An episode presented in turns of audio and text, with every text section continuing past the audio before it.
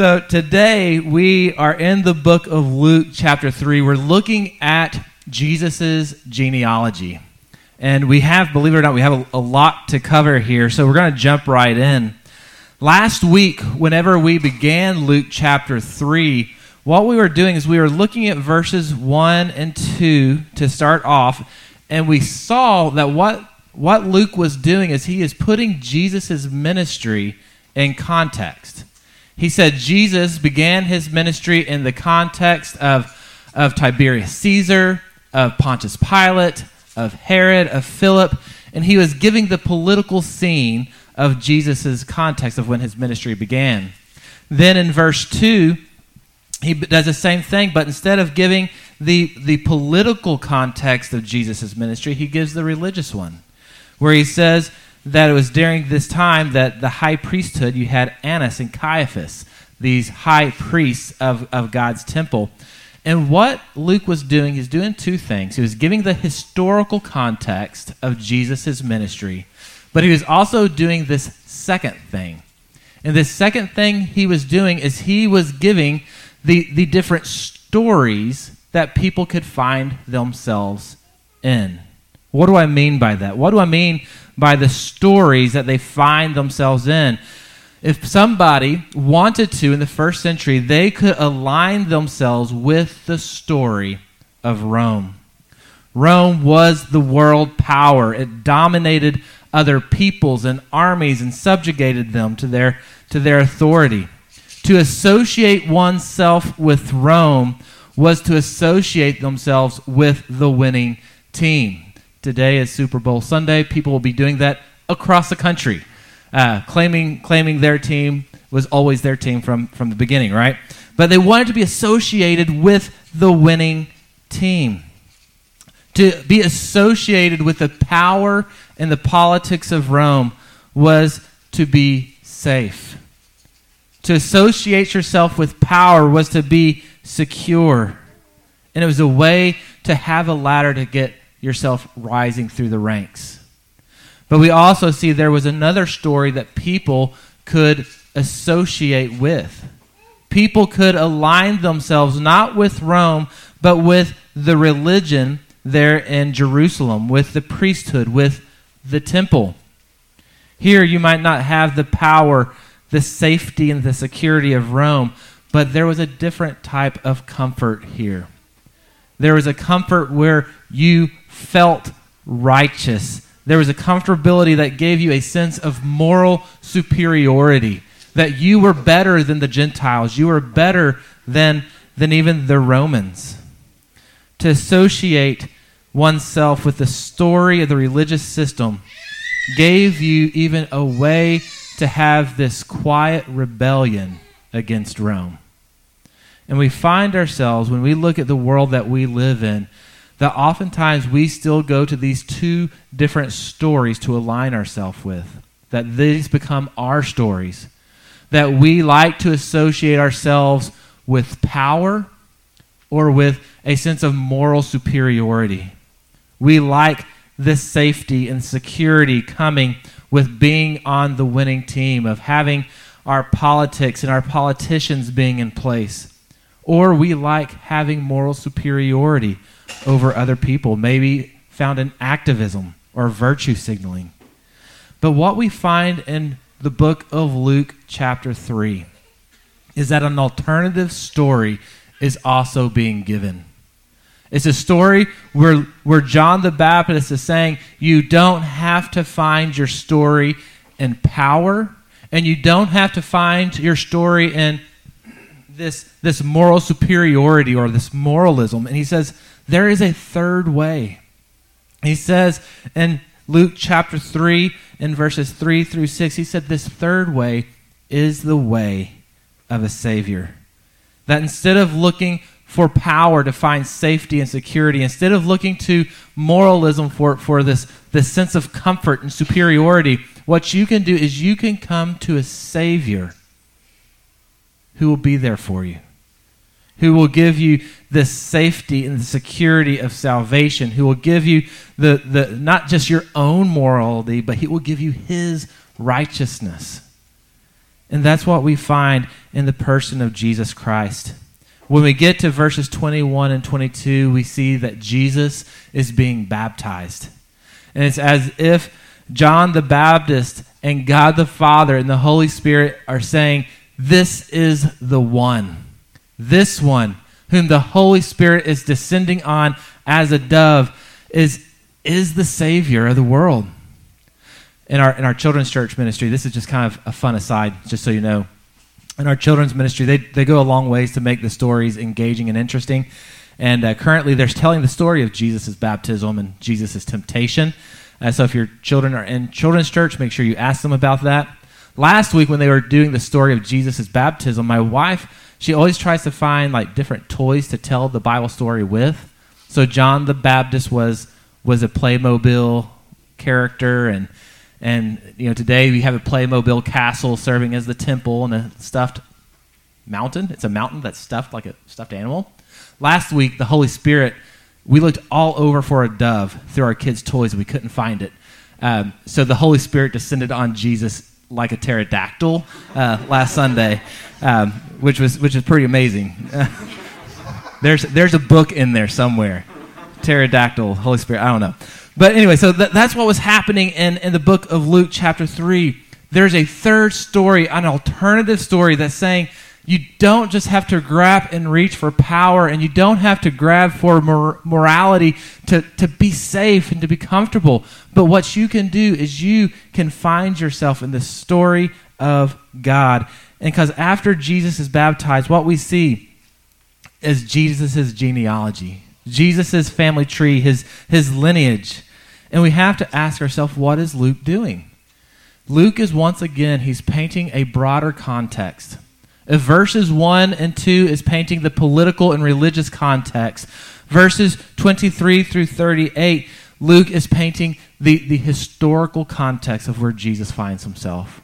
And it's in that context that we see the story of God. So we want to look at that broader story that we find Jesus in. We want to look at the story of God. And when we look when we look at the story of God in this genealogy, one of the things that we find is that it begins at the beginning. But to get to that beginning, we have to go to verse 38. We find that this story explains where we all came from. Verse 38 says that the son of Enos was the son of Seth. Seth was the son of Adam, and Adam was the son of God. When we look at the genealogy of Jesus, it doesn't just stop at King David in the middle, right? Because if the gospel and the lineage stopped at King David, it would be saying this is a gospel for the political elite, for the powerful. It doesn't just go back to, to Moses, because then it would just be the gospel for good people the gospel for moral people. It doesn't go back to Abraham because Abraham was just being this is just good news and the gospel for the Jews. But this genealogy goes all the way back to Adam and God because it's saying that this good news, this story, is all of our story. Every human being finds themselves in this story. And we find that the story of Jesus Christ is built upon the foundation that there is a God and that this God made a good creation. As we look at that, if we wanted to read that story, we'd have to go back to Genesis chapter 1 and Genesis chapter 2. And I would make the argument that Genesis chapter 1 and Genesis chapter 2 are some of the most important chapters in the Bible for the believer because it tells us the story of where we came from. It tells us a story that God spoke creation into existence by the words of his mouth. That this world that God created is a world of order and a world at peace. Where human beings are made with dignity because the image of God is stamped upon them. I want to stop there for one moment. Because we have this beautiful truth that every human being has the image of God stamped upon them. I want you to think about the person that you hold the most contempt for.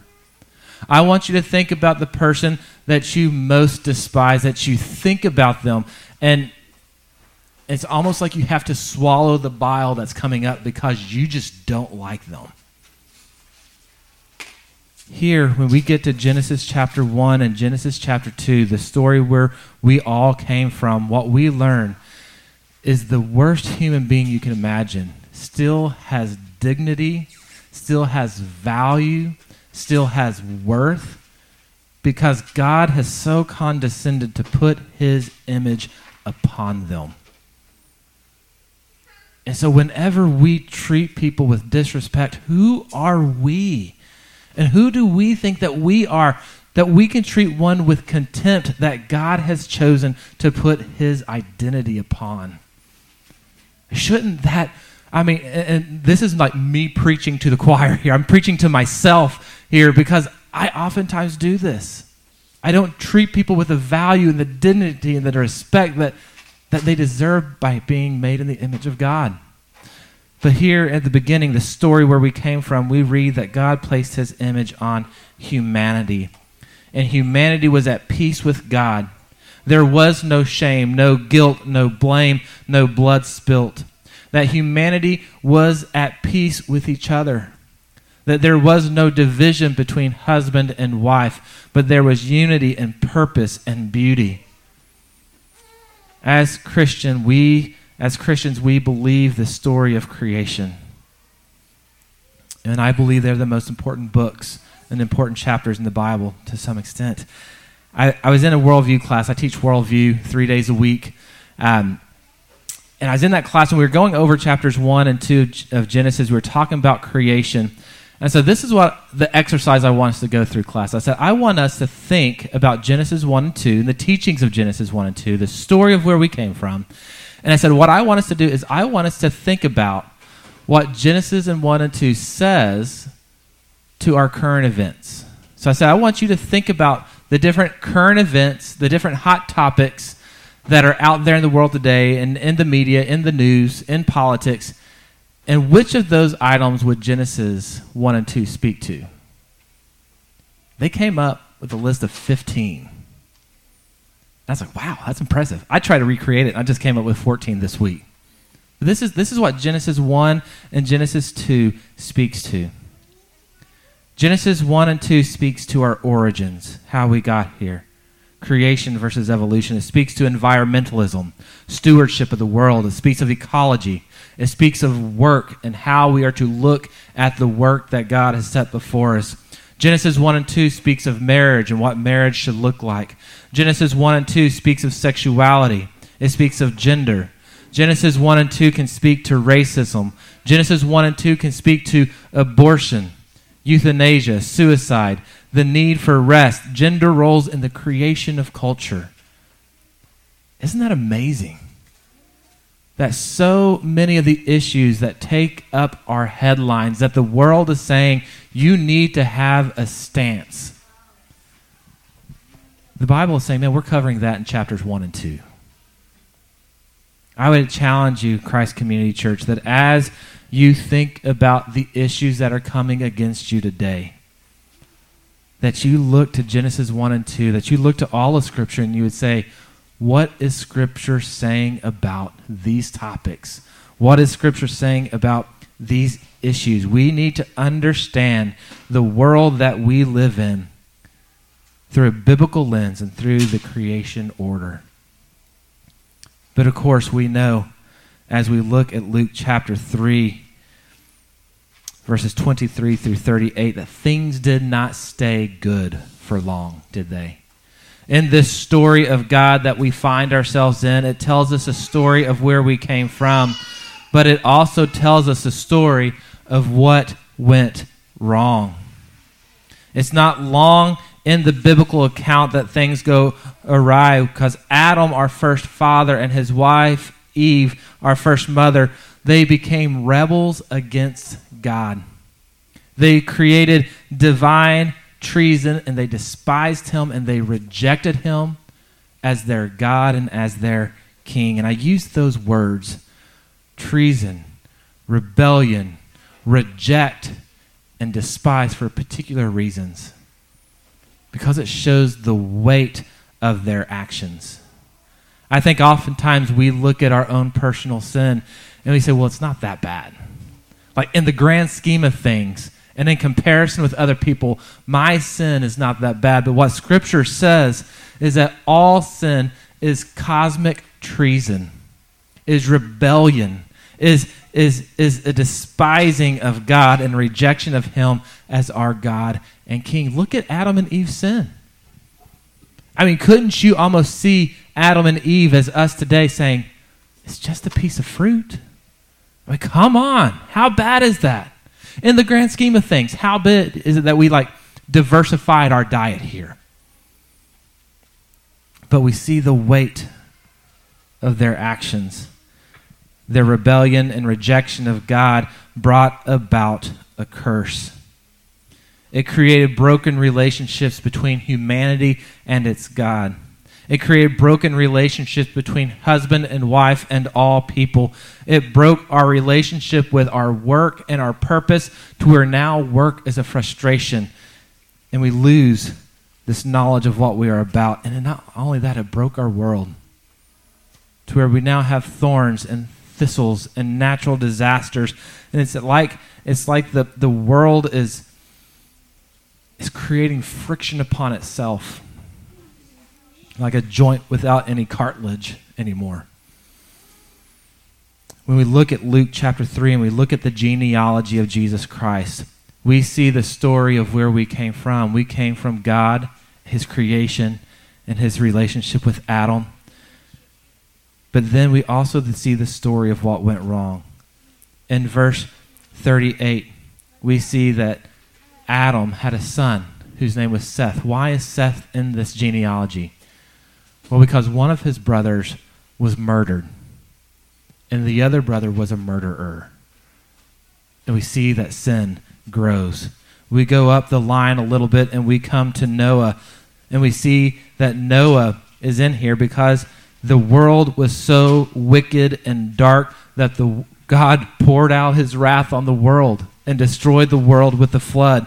We go up to verse 34, we see the Hebrew patriarchs, the fathers of our faith.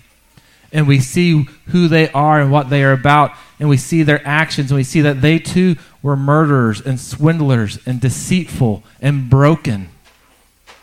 And we go on and we read about Boaz, and you think, well, Boaz is a good character. But you see the brokenness in the story of Boaz. Because you have this woman, Ruth, who is widowed as a result of war and is childless and destitute. The brokenness of the world made her situation.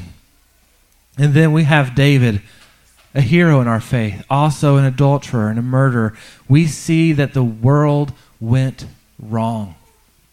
We see that the world is broken we see that things are not the way they are supposed to be. And I believe that every human being in their heart and in their gut knows this to be true. Don't you feel this? Don't you know this?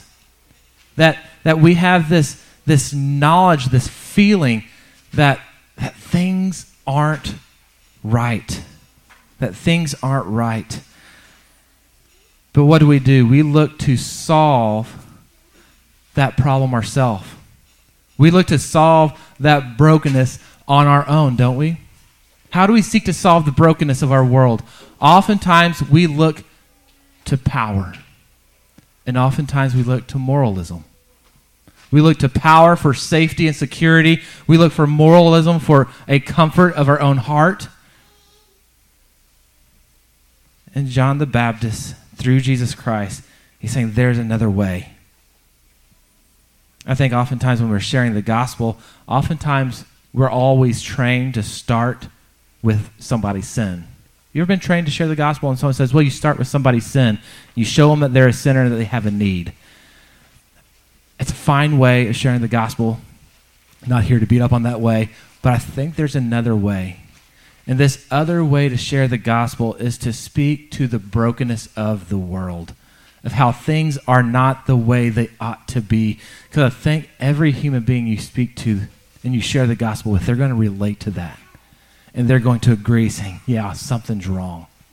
And what you can then do is point them to the next part of the story. And the next part of the story of this genealogy is that there is a story of promise and there is a story of hope. Whenever we look at the beginning parts of Genesis, chapters 1, 2, and 3, one of the things that we find is that there is hope given when the world is being cursed. Do you remember this? Adam and Eve sin against God. God comes, he finds them ashamed, hiding, full of guilt, and he begins to punish them. And in that punishment, he begins to curse this world that they live in as a result of their sin. And in the process of that curse and cursing the serpent, God has this line in Genesis 3:15 where Satan looks at Eve and Satan looks at the serpent and he says, "I will put hostility between you and the woman, between your offspring and her offspring. He will strike your head and you will strike his heel." What was going on in Genesis chapter 3 is that we have this first promise, this first hope of a savior. That God looked at the serpent and said, You've brought sin and curse upon this world. He looked at Eve and said, You have brought a curse to your descendants, but there is still hope and promise. Because one day, Eve, one day you will bear a son, and that son will crush the head of the serpent. One day that son will crush the curse that's broken this world. Can you imagine?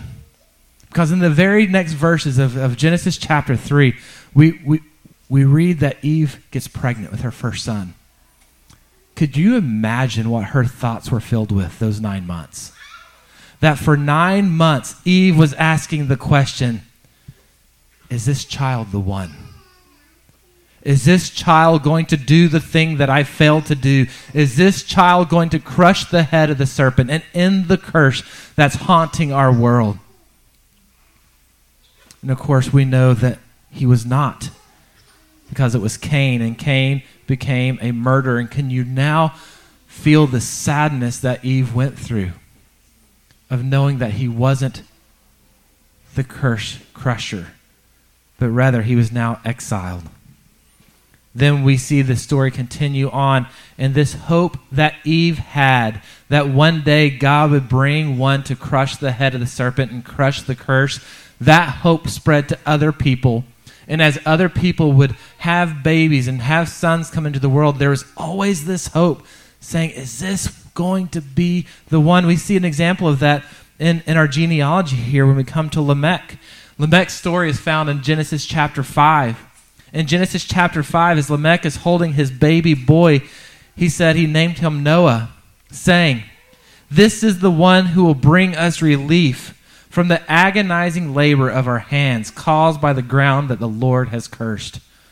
What was Lamech's hope? Lamech's hope was that Noah would be the one who would crush the head of the serpent, that Noah would be the one who would crush the curse and bring peace to our world. But we know the story, don't we? It starts off with positive. Noah receives the favor or the grace of God. He is more righteous than anyone who's ever lived. He brings salvation through hum- to humanity by, by storing them away on an ark. But then we see his fall as well. And instead of crushing the curse, we see Noah giving curses out to his son. But the hope continues on and continues on to a man named Abram. Abraham in Genesis chapter 12, verse 3, God comes to him and he begins to narrow the promise son. The, the, the, the, the families have covered the face of the earth. They're all over the place. So the question is, who's going to be the one to crush the curse? And he comes to Abraham and he tells Abraham, I will bless those who bless you. I will curse those who curse you. And all the peoples on earth will be blessed through you. What was God's promise? God's promise was a narrowing of hope and a narrowing of, of the promise saying it's going to be from this family. This is going to be the family that the Savior will come through. Then, generations later, we come to a man named David, a king after God's own heart who sought the kingdom of God, who repented of his sin. And God came to him in 2 Samuel chapter 7 verse 16. He said, "Your house and your kingdom will endure before me forever, and your throne will be established forever." What was happening here is God was saying to David, "You are going to be in the lineage of the Savior, and your Savior is going to be a king himself, a king whose reign and whose throne will not ever end." But if you know the story, and you know the genealogy, you know that generations after David, his kingdom did fall, and his sons were taken off to captivity in Babylon. But we have this other prophecy from Isaiah chapter 11, verse 1, where the prophet says, I know things look drear. I know things look bad because the, the, Jesse, the line of David, has been cut off at the trunk. But he gives us prophecy. He says, A shoot will grow from the stump of Jesse, and a branch from his roots will bear fruit. What is the hope? The hope is that the line continues, and the promise is still real, and the hope is still real. And we find that that is expressed in the person of Jesus that Jesus is the curse crusher. He is the one where Adam failed to crush the head of the serpent. He is the one, Jesus is the one who crushes his head, but in the process is bruised and wounded on the cross. Jesus is a different narrative, a different story, but he is the true story that the answer to our world's problem is not found in power or in politics. The problems of our world cannot be solved with moralism. But the problems of our world can only be solved by a Savior, and His name is Jesus. But sometimes we stop at the cross, don't we?